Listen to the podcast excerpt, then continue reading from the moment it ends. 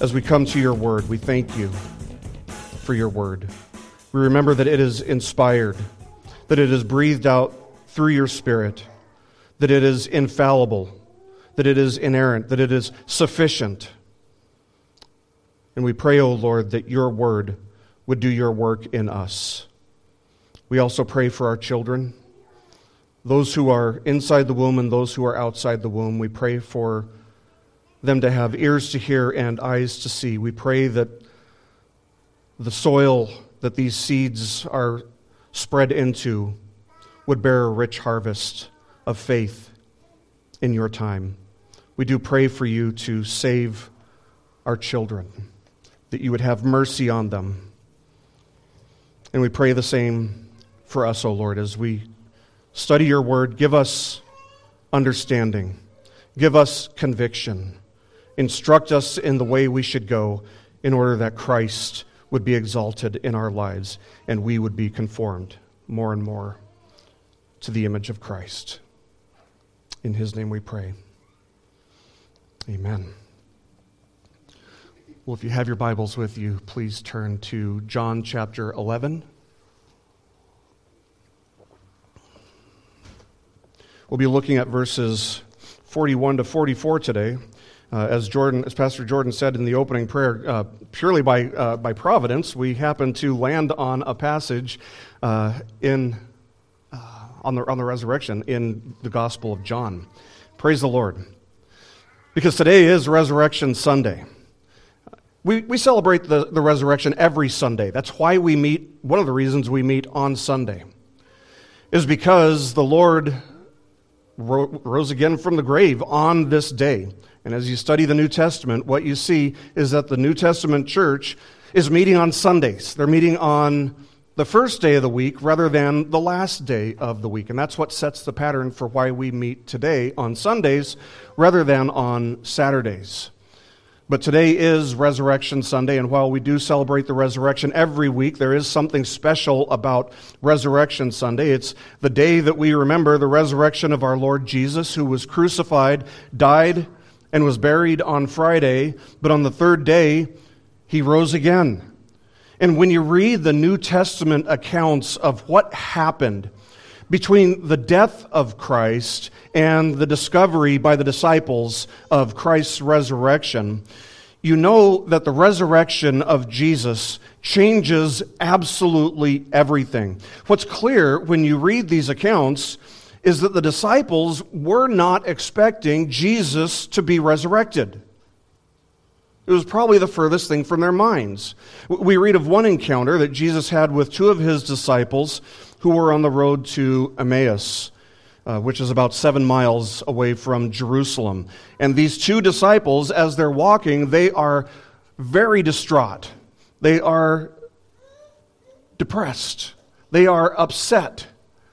They are distressed. And so, reading, uh, reading this passage, starting in Luke uh, 27, verse 13, this is what we read. we read. We read, And behold, two of them were going that very day to a village named Emmaus, which was about seven miles from Jerusalem, and they were talking with each other about all these things which had taken place.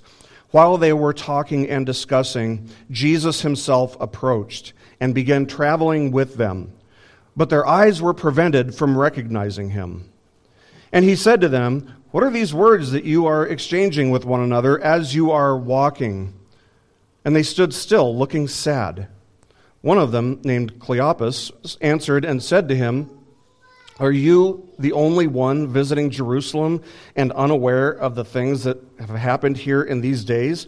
And he said to them, What things? And they said to him, The things about Jesus the Nazarene, who was a prophet, mighty in deed and word in the sight of God and all the people, and how the chief priests and our rulers delivered him to the sentence of death and crucified him. But we were hoping that it was he who was going to redeem Israel. Indeed, besides all this, it's the third day since these things happened. Isn't that interesting?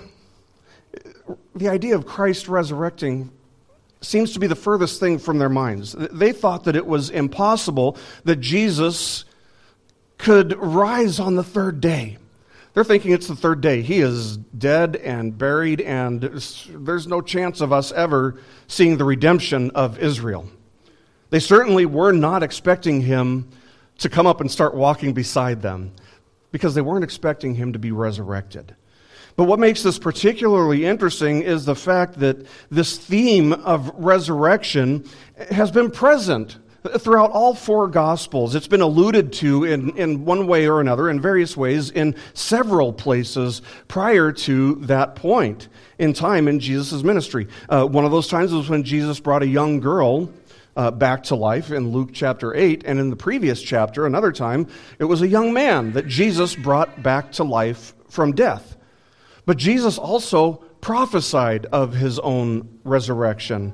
Destroy this temple, and in three days I will raise it up, is what he said back in chapter 2 of John's Gospel. And of course, that was very early on in Jesus' ministry. And I think it's safe to say that the disciples had no idea what Jesus was talking about when he said that. It would only be later on that they would look back and understand what those words were even meaning. Uh, but they, they certainly were not understanding them because they were not expecting Jesus to be resurrected.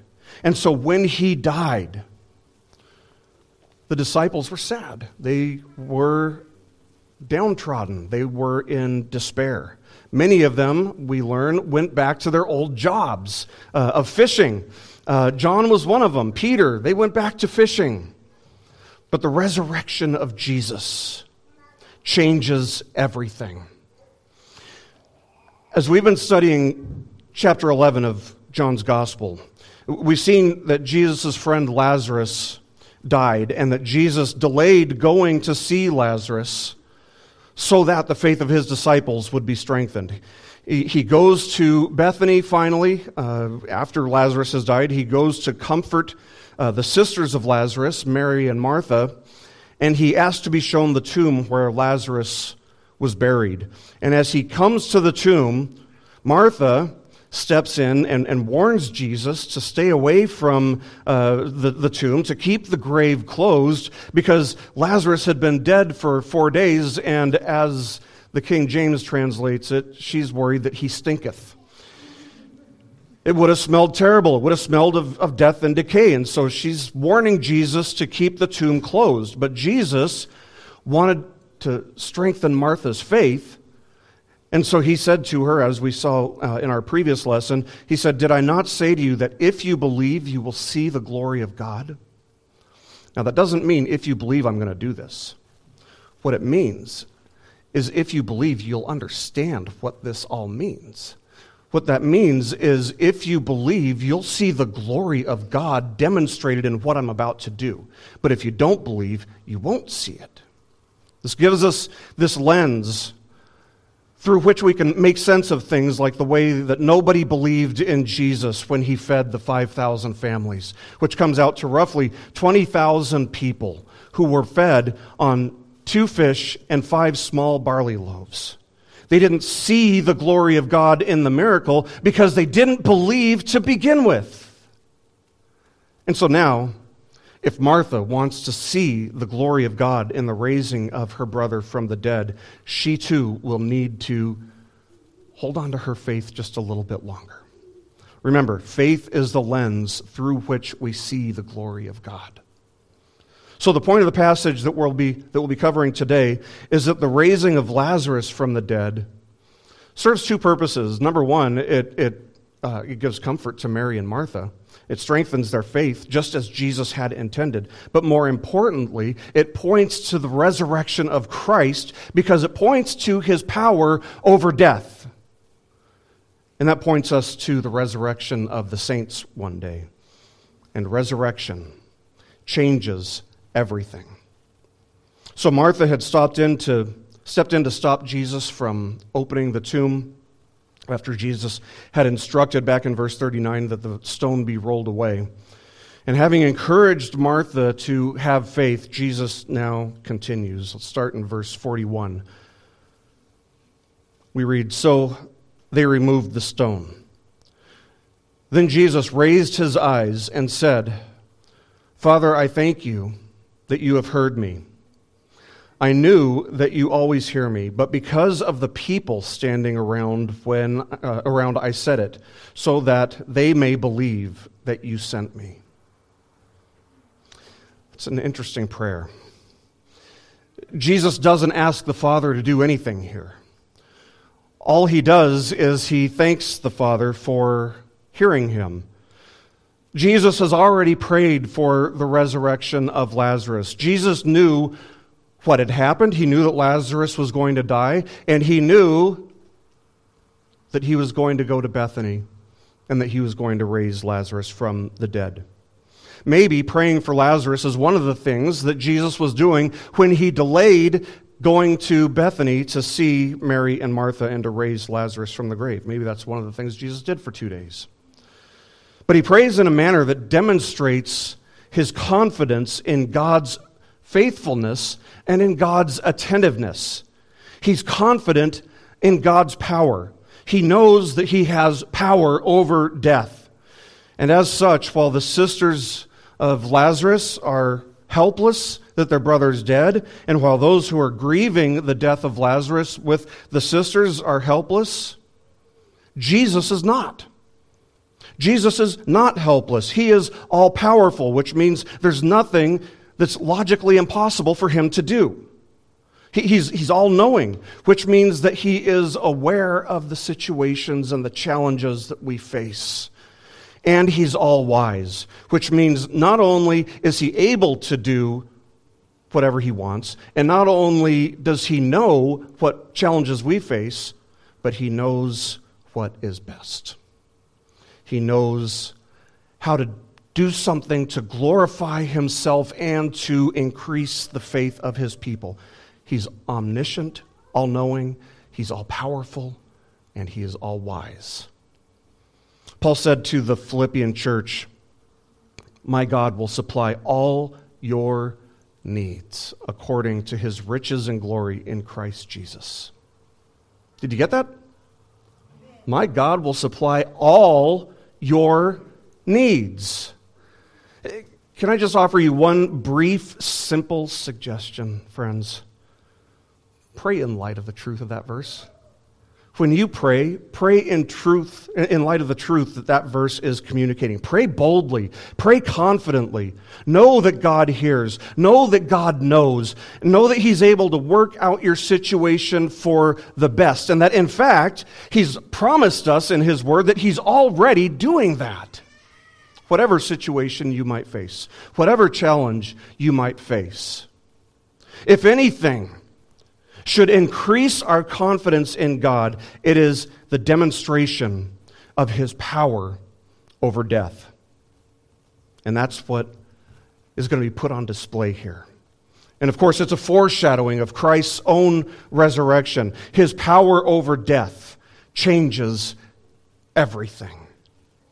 His resurrection changes everything because it demonstrates that nothing can stand in the way of his purposes being fulfilled. It demonstrates that the cross was not a setback and that it was not plan B. It was plan A all along and it was a victory. It was sufficient. And so, what can separate us from the love of God in Christ Jesus if it was a victory, if it was plan A? If it went exactly according to plan. What can separate us from His love? Nothing. Nothing. That's the answer that Paul concludes Romans chapter 8 with. Not even death. Nothing can separate us from His love. Jesus wants this prayer to be heard. Now, you might ask why that is. It might seem a little bit strange because elsewhere he encourages people not to pray publicly. So, so why is Jesus praying out loud? Why is he praying so publicly? Back in Matthew chapter 6, verse 5, in the Sermon on the Mount, he said, When you pray, you are not to be like the hypocrites, for they love to stand and pray in the synagogues and on the street corners. Here's the key so that they may be seen by men. Truly, I say to you, they have their reward in full. So the difference there is in that one little clause the difference is that Jesus isn't praying out loud in order to play a role, or to, he's not doing it hypocritically. It's not a facade. He's doing it, he says, so that they, the people who are around, so that they may believe that you, the Father, sent me. See, hypocrites, when they pray, they're long, drawn out prayers. They're, they're flowery and they're loud and they want to be heard. They want to draw attention to themselves. But Jesus prays in order to make sure that the glory goes to the Father. And when that's our desire, we too can pray with confidence. Our confidence isn't in ourselves when we pray. That's, that's the wrong object of faith. We aren't the object of our own faith. We don't even have faith in our faith. We have faith in our God. We don't put our confidence in what we pray. We don't put our confidence in when we pray. We don't put our confidence in where we pray or how long we pray or how short we pray. Our confidence is in the God to whom we pray. And so we can pray confidently and boldly. Let's continue, verses 43 and 44. When he had said these things, he cried out with a loud voice, Lazarus, come forth. The man who had died came forth, bound hand and foot with wrappings, and his face was wrapped around with a cloth. Jesus said to them, Unbind him and let him go. So we're told, John tells us, that he speaks with a very loud voice here. Now, he didn't need to speak with a loud voice in order for Lazarus to hear him. The reason he used a loud voice was not because uh, Lazarus uh, wouldn't have heard him otherwise. No, the reason he speaks in a loud voice is to show that he has sovereign authority. His is the voice, the same voice that spoke the universe and all of creation into existence. And his is the voice that calls to his sheep, to all whom the Father has given him. And his sheep hear his voice and they follow him. And here Jesus is calling out to one of his sheep while simultaneously imparting life to that sheep, the ability to respond. The resurrection of Lazarus reminds us that Jesus has power over death over life and death.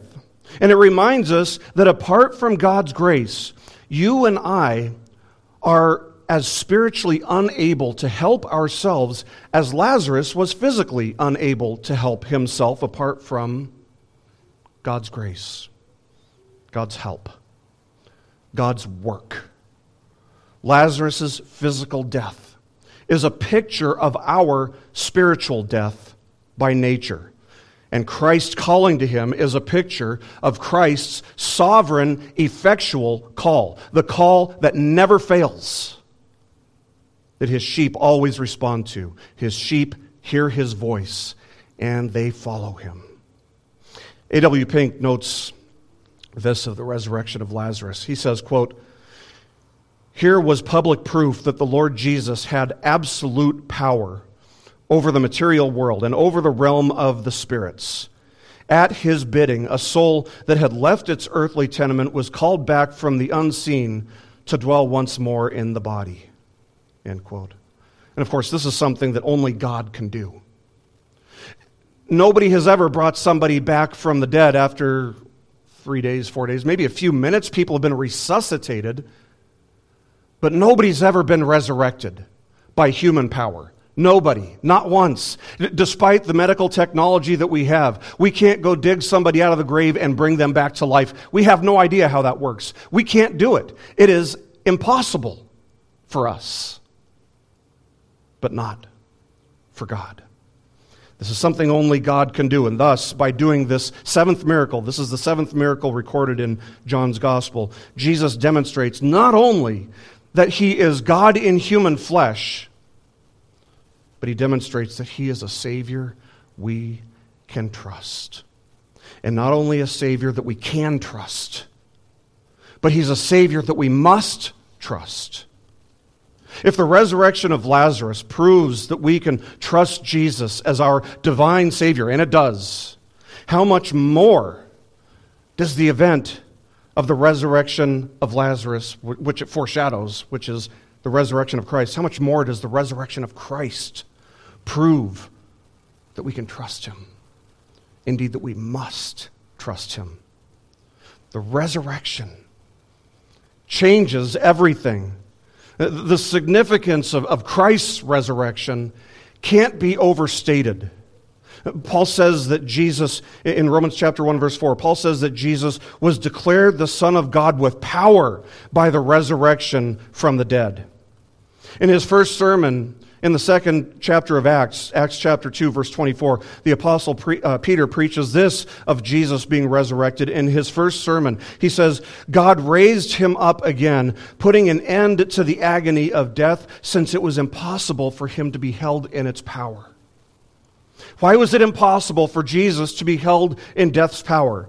Because Jesus has power and authority over death and over all things.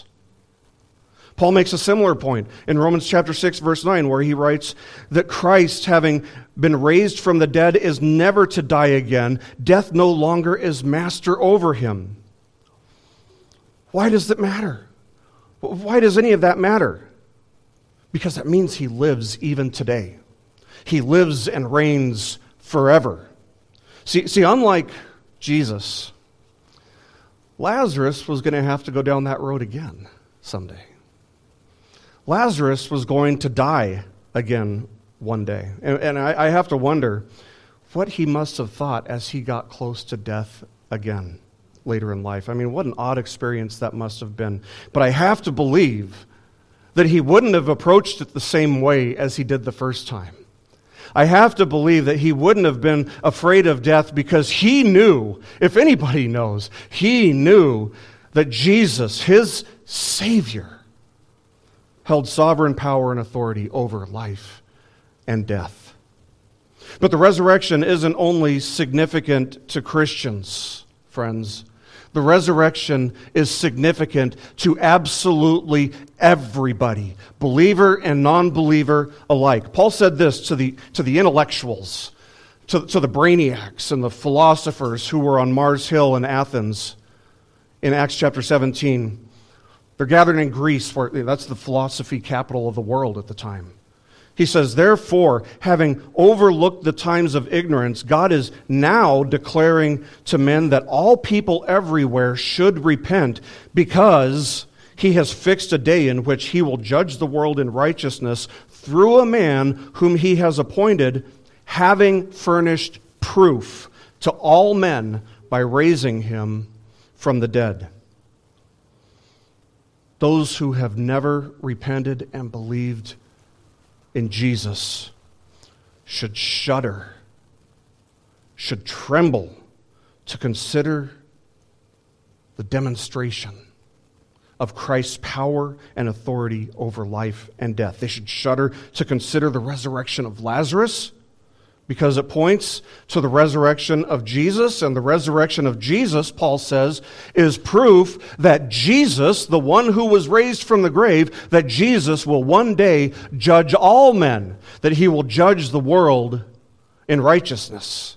The person who has never believed in Jesus probably has some idea of what they expect, what they think is going to happen the moment they die everybody's got some idea. Even an atheist has some idea of what they think is going to happen. An atheist would say, nothing's going to happen. I, am just going to be in darkness and lights out and it's over. That's an idea of what's going to happen. If you ask uh, a Hindu or these days, the average American, they might say you're reincarnated after death, or, or some of them might say, I, I, think everybody just goes to, to heaven where they're reunited with their friends and family or whatever. You know, the New Age mystic even has some kind of belief about what's going to happen after death, whether that's reincarnation or heaven, anything but a biblical understanding of what happens after death. And the biblical understanding of what happens after death includes resurrection. Not only of the saints who will be resurrected into life in the new heaven and the new earth, but also the resurrection of all of humanity, all who have refused to repent and believe in Jesus. They will be resurrected not unto life, but unto judgment, unto condemnation. In the fifth chapter of John's Gospel, after Jesus had healed the crippled man on the Sabbath, and you know the religious leaders were really upset about that. You remember Jesus stood before the council of religious leaders and he said this. He said, For just as the Father raises the dead and gives them life, even so the Son also gives life to whom he wishes. He goes on to say, Truly, truly, I say to you, an hour is coming, and now is, when the dead will hear the voice of the Son of God, and those who hear will live. For just as the Father has life in himself, even so he gave to the Son to have life in himself. Right there, he's talking about the salvation of the elect. He's talking about his people will hear his voice. He's talking about the same principle that's illustrated in the resurrection of Lazarus. He was talking about his authority to impart life to, as he says, whom he wishes. But he continues, verses 27 to 29 in chapter 5. He says, And he gave him, the Father gave him, gave Christ, authority to execute judgment because he is the Son of Man. Do not marvel at this, for an hour is coming in which all who were in the tombs will hear his voice and will come forth, those who did the good deeds to a resurrection of life, and those who committed evil deeds to a resurrection of judgment. The resurrection of Lazarus points to the resurrection of Christ, and the resurrection of Christ points to the resurrection of the saints and, and of everyone one day. It reminds us that the saints won't be the only ones resurrected in the future. Those who believe will be resurrected unto life. Those who haven't believed will be resurrected also, but unto judgment. Now, the problem, if, if, you, if you parse out what Jesus said there, the problem is pretty clear, isn't it? Jesus said that those who did good deeds will be raised in a resurrection of life, and those who committed evil deeds will be raised in a resurrection of judgment. The problem is that every single one of us has done evil deeds. We've done things that we think are good, right? But that's not the question. The question is not have we done what we think is good. The question is have we done good in God's sight? And the answer is no, we haven't. We've done our best to live up to our own standards, but every single one of us has had moments in which we have ignored the voice of our own conscience. So we failed to live up to even our own moral standards of goodness. We, have done our best to live up to social standards. But we've all, in one way or another, fallen short of that too, way short. I mean, there, there are books out there uh, that, that clearly show that the average person commits three crimes a day that could get them thrown in jail. And if we haven't lived up to our standards, our own personal moral standards of what's good and what's bad, and if we haven't lived up to society's standards of what's good and bad, you can be sure that we have not lived up to God's standards of what's good and what's evil. Because our standards and society's standards are far, far, far, far short of God's standards. What we need is for someone to live up to God's standards for us. Because you and I and everyone else, we have already failed. And that's what Jesus did. Jesus lived up to God's standards of goodness and holiness and righteousness. And he did so without blemish. He did so perfectly. And the only way, therefore, to escape this resurrection unto judgment is to have Jesus' perfect righteousness credited to us, given to us, because we don't have any righteousness of our own. But one man did, and we have to have his righteousness. We need someone who has never fallen short of God's standards to take God's wrath against the sins that we have committed. That's what the cross was all about. That's why Jesus had to die. That was the cost of our redemption. And the way to receive this deliverance from condemnation and the way to receive deliverance from this resurrection unto judgment is to receive Christ's perfect righteousness through faith by believing in Jesus. That's the promise that the gospel offers. Paul said, But now, apart from the law, the righteousness of God has been manifested, being witnessed by the law and the prophets, even the righteousness of God through faith in Christ Jesus for all who believe. It's Romans chapter 3, verses 21 and 22. He goes on to say this in Romans chapter 10, verses 9 and 10. If you confess with your mouth Jesus as Lord and believe in your heart God raised him from the dead, you will be saved. For with the heart a person believes, resulting in righteousness, and with the mouth he confesses, resulting in salvation. Now let's remember, this is more than just saying, okay, I believe in Jesus, because the mouth reveals what's in the heart. Out of the mouth comes the abundance of the heart. That's what Paul's touching on there. If your heart is filled with faith, you're going to call on the name of the Lord. But this is what we need. This is what we we need righteousness. Not our idea of righteousness, not society's idea of righteousness. We need Christ's perfect righteousness and that is received by grace alone, through faith alone, in Jesus Christ alone. That's how you escape this future resurrection unto judgment. You must be credited with Christ's good deeds. The resurrection of Lazarus reminds us that death is a defeated enemy death is a conquered enemy. The resurrection of Lazarus reminds us of and points us to the resurrection of Jesus. And the resurrection of Jesus points us to the reality that death is not final for anyone. Death is a conquered enemy, but it is an enemy nonetheless. We've seen over the course of the past year how afraid people are of death. But it's a reality that every one of us, at some point, eventually, we're going to have to face. The mortality rate is every, out of every 100 people, 100 are going to die, historically speaking. If the Lord should delay coming back, that trend is going to continue.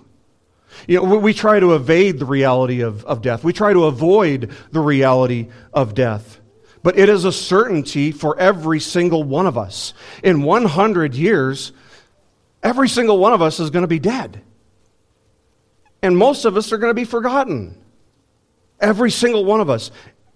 And there's something about the reality of that fact, something about the reality of death, that no matter the age of the person who passes, death feels cruel. And death feels unjust. You can go to the funeral of somebody who's 90 years old and say, that This just seems so unjust. It seems so cruel. It seems so un, unright, not right. Same thing at the funeral of a, of a two or three year old. It feels so cruel. See, there's this desire that every person has. There's a desire within the human heart for there to be more, for there to be something that could extend life. The reality of death gives us this innate desire for resurrection. That is, when we're confronted with the reality of death, the cruel injustice of death, we feel a natural disaster for something that can only be accomplished by the supernatural. And the resurrection of Lazarus shows us that Jesus is the answer to that. He alone can fulfill that natural desire for resurrection. And He has assured us that He will. R.C. Sproul once said, quote, There is a divine curse upon unrighteousness. It will be borne. Either Jesus bore the curse for you or you will bear it for yourself. My advice flee to him who bore the curse for his people. End quote. Maybe you've never believed in Jesus. Maybe you've thought about him, but you've never believed in him. Maybe you've never thought about what would happen after death. People do, after all, do everything they possibly can to avoid even thinking about death. But what I would urge you to do today, if you have never believed in Jesus, is to consider the certainty and the reality of death and the promise of future resurrection. Will you be resurrected? Will you be one of the ones resurrected unto life? And the answer is only. Only if you stand in the righteousness of Christ. Only if his good deeds are credited to you by grace, by the grace of God. You must prepare for that day by abandoning and by forsaking whatever you're hoping or, or trusting in for mercy on that day, and you must cast yourself entirely upon the mercy of God by believing in Christ Jesus. I urge you to receive his righteousness by abandoning your own sense of righteousness and trusting in Jesus alone. And if you've done that, I pray that all of you have. If you've done that, if you, and you're a Christian, then there are a couple thoughts from this passage that we're studying for you to consider uh, as we consider the resurrection of Lazarus. First of all, remember that Lazarus is a picture of everyone who has heard Christ's voice and followed him. It's a picture of every single Christian's conversion. He's an illustration of the sinner who has been effectively called by Jesus, and they have heard his voice, and they have followed him. Consider that he was instructed to have his grave clothes removed.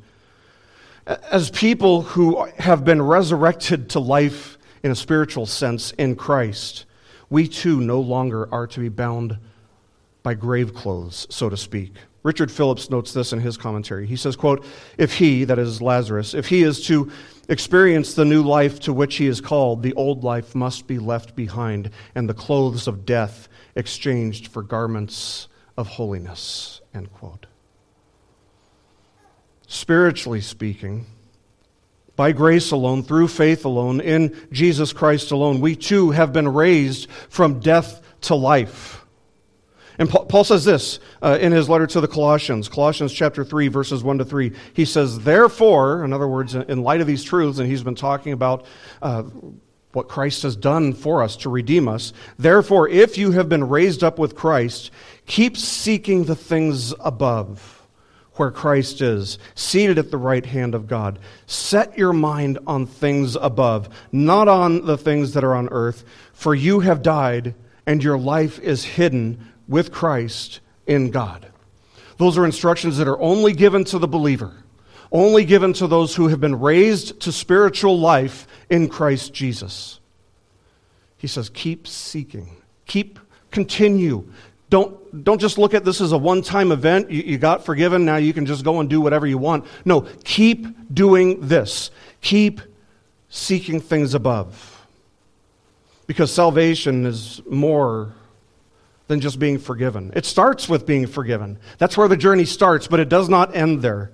It is a lifelong journey in which God sanctifies us, in which God grows us in Christ's likeness.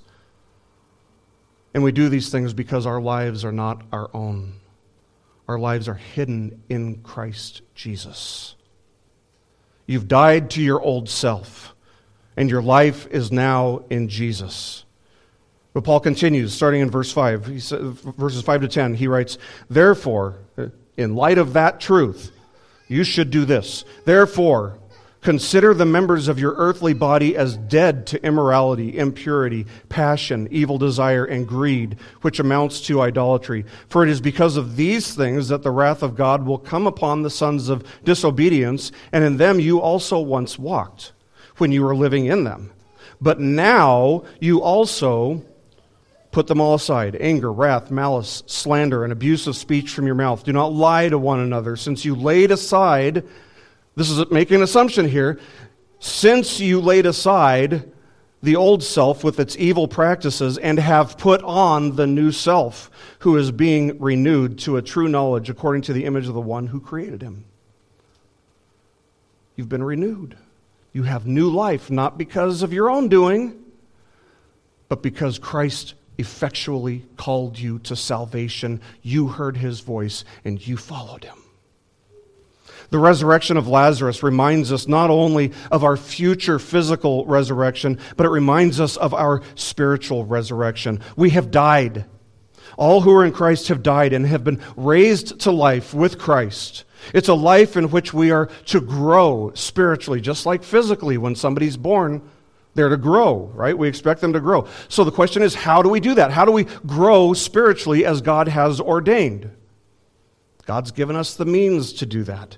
We call them means of grace. You've probably heard Pastor Jordan say that in, uh, you know, when we take communion. You probably heard Pastor Jordan say that uh, for our opening prayer. Uh, he uses that term. I use that term. But if you aren't sure what the means of grace are, we're not talking about being forgiven, like the means of being forgiven. No, we're talking about sanctifying grace.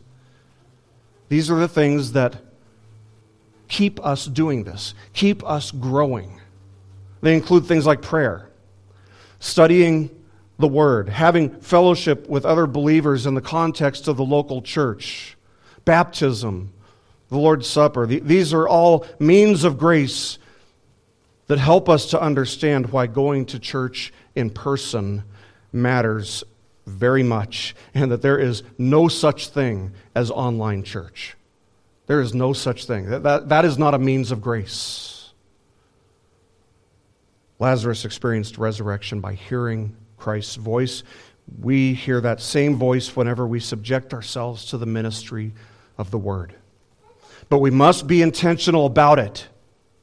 We have the responsibility to come to church and to partake of these means of grace. God has ordained that these things would be necessary, not, not optional, but that these things are necessary for the journey that takes place in the Christian life between the moment you are forgiven and the moment you enter into glory one day.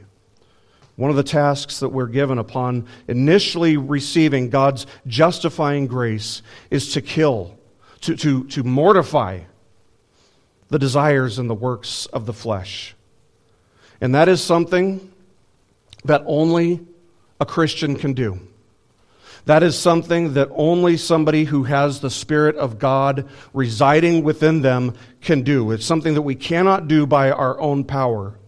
Paul wants us to understand that it's both possible and that it's necessary exactly because we have experienced spiritually what Lazarus experienced physically. We've been raised to life in Christ and will one day be raised to appear with him in glory. The same Spirit that raised Jesus from the grave now dwells in us, empowering us to put to death the sinful inclinations of the flesh. We are not to live as we used to live. We are to shed the grave clothes because we're not the same people we used to be. We don't live in the tomb anymore. We, we can do this and we must do this because we have been raised to life with Christ. We're, not to look like the world. We are not to think like the world. We're not to speak like the world. We're not to act like the world because God has separated us from the world. God has given us a new nature that is unlike the nature that the world has. And He's given us His Spirit to guide us and to empower us into lives that are increasingly conformed to the image of Christ. And what that means is we are increasingly being made practically righteous. In other words, we're learning to forsake sin and practice righteousness. That's the first thing to consider in light of Lazarus' resurrection. The second thing that I'd like you to consider, consider as we finish talking about the resurrection of Lazarus is the way that Jesus invites his followers to participate in this passage. He particip- they participate in his work. He instructs them, first of all, to roll away the stone. And, and then, after Lazarus is resurrected, after he, he comes forth, Jesus instructs the people, his, his followers, to unbind Lazarus from his grave clothes. Now, let me ask you this could Jesus have rolled away the stone from the grave? Sure. Of course he, had, he could have. Uh, but that wouldn't have been nearly as incredible as him uh, resurrecting Lazarus. I mean, if you think about it, how many millions of men have figured out a way to roll a stone away from a tomb?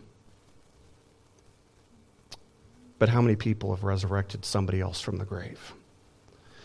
Couldn't Jesus have removed the, the grave clothes from Lazarus himself?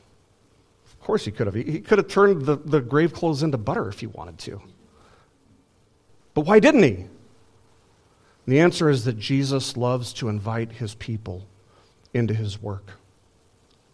He could, of course, accomplish his work without us. He does not need me. He does not need you. He does not need anybody. He is entirely self sufficient in himself. We aren't necessary to the success of his mission, and yet, he invites us into it.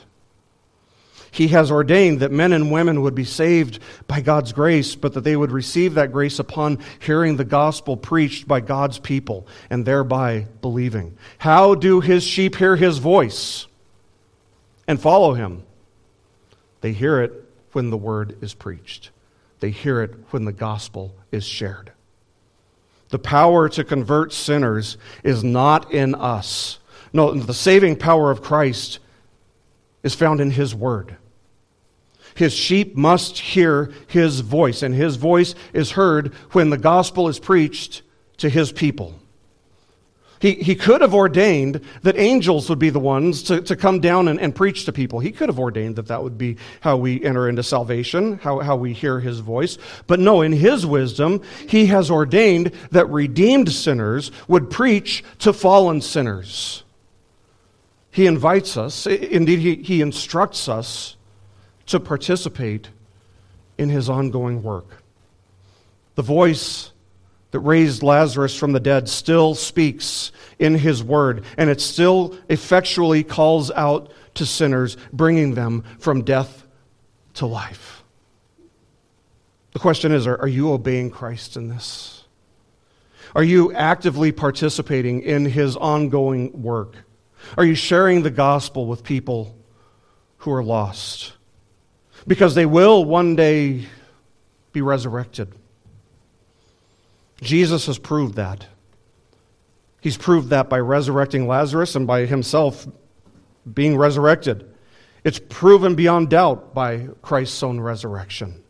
Jesus is the Savior that our lost family members and friends and co workers need. He's the Savior whose voice they must hear if they're going to believe. Because Jesus is risen and forever reigns, and because he has ascended into heaven where he now sits at the right hand of the Father, and because he has promised that he will return again to judge the living and the dead, he alone is worthy of our faithful participation in his, wor- in his work and in his mission. And he takes joy in instructing and equipping and empowering us to participate in and thereby witness his work of raising the dead to life.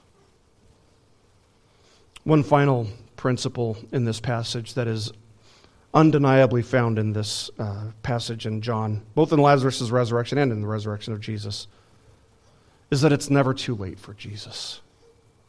It's never too late. Maybe you have preached to somebody and it, nothing happened.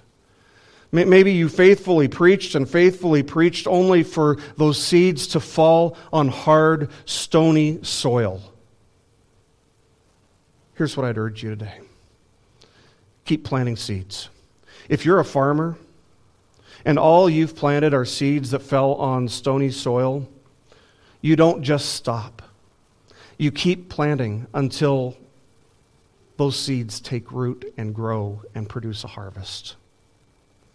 So don't give up on people who have rejected your pleas and your urgings to believe in Jesus. Don't give up on them. If they've still got a heartbeat, there's still hope. Jesus, it's never too late for Jesus. Keep sharing the gospel. Keep praying for their salvation. It is never, it is never, it is never too late for Jesus. And it's not impossible for Jesus. Jesus holds the keys of life and death. The resurrection proves it. He is risen. He's risen. And the resurrection changes everything. Let's pray.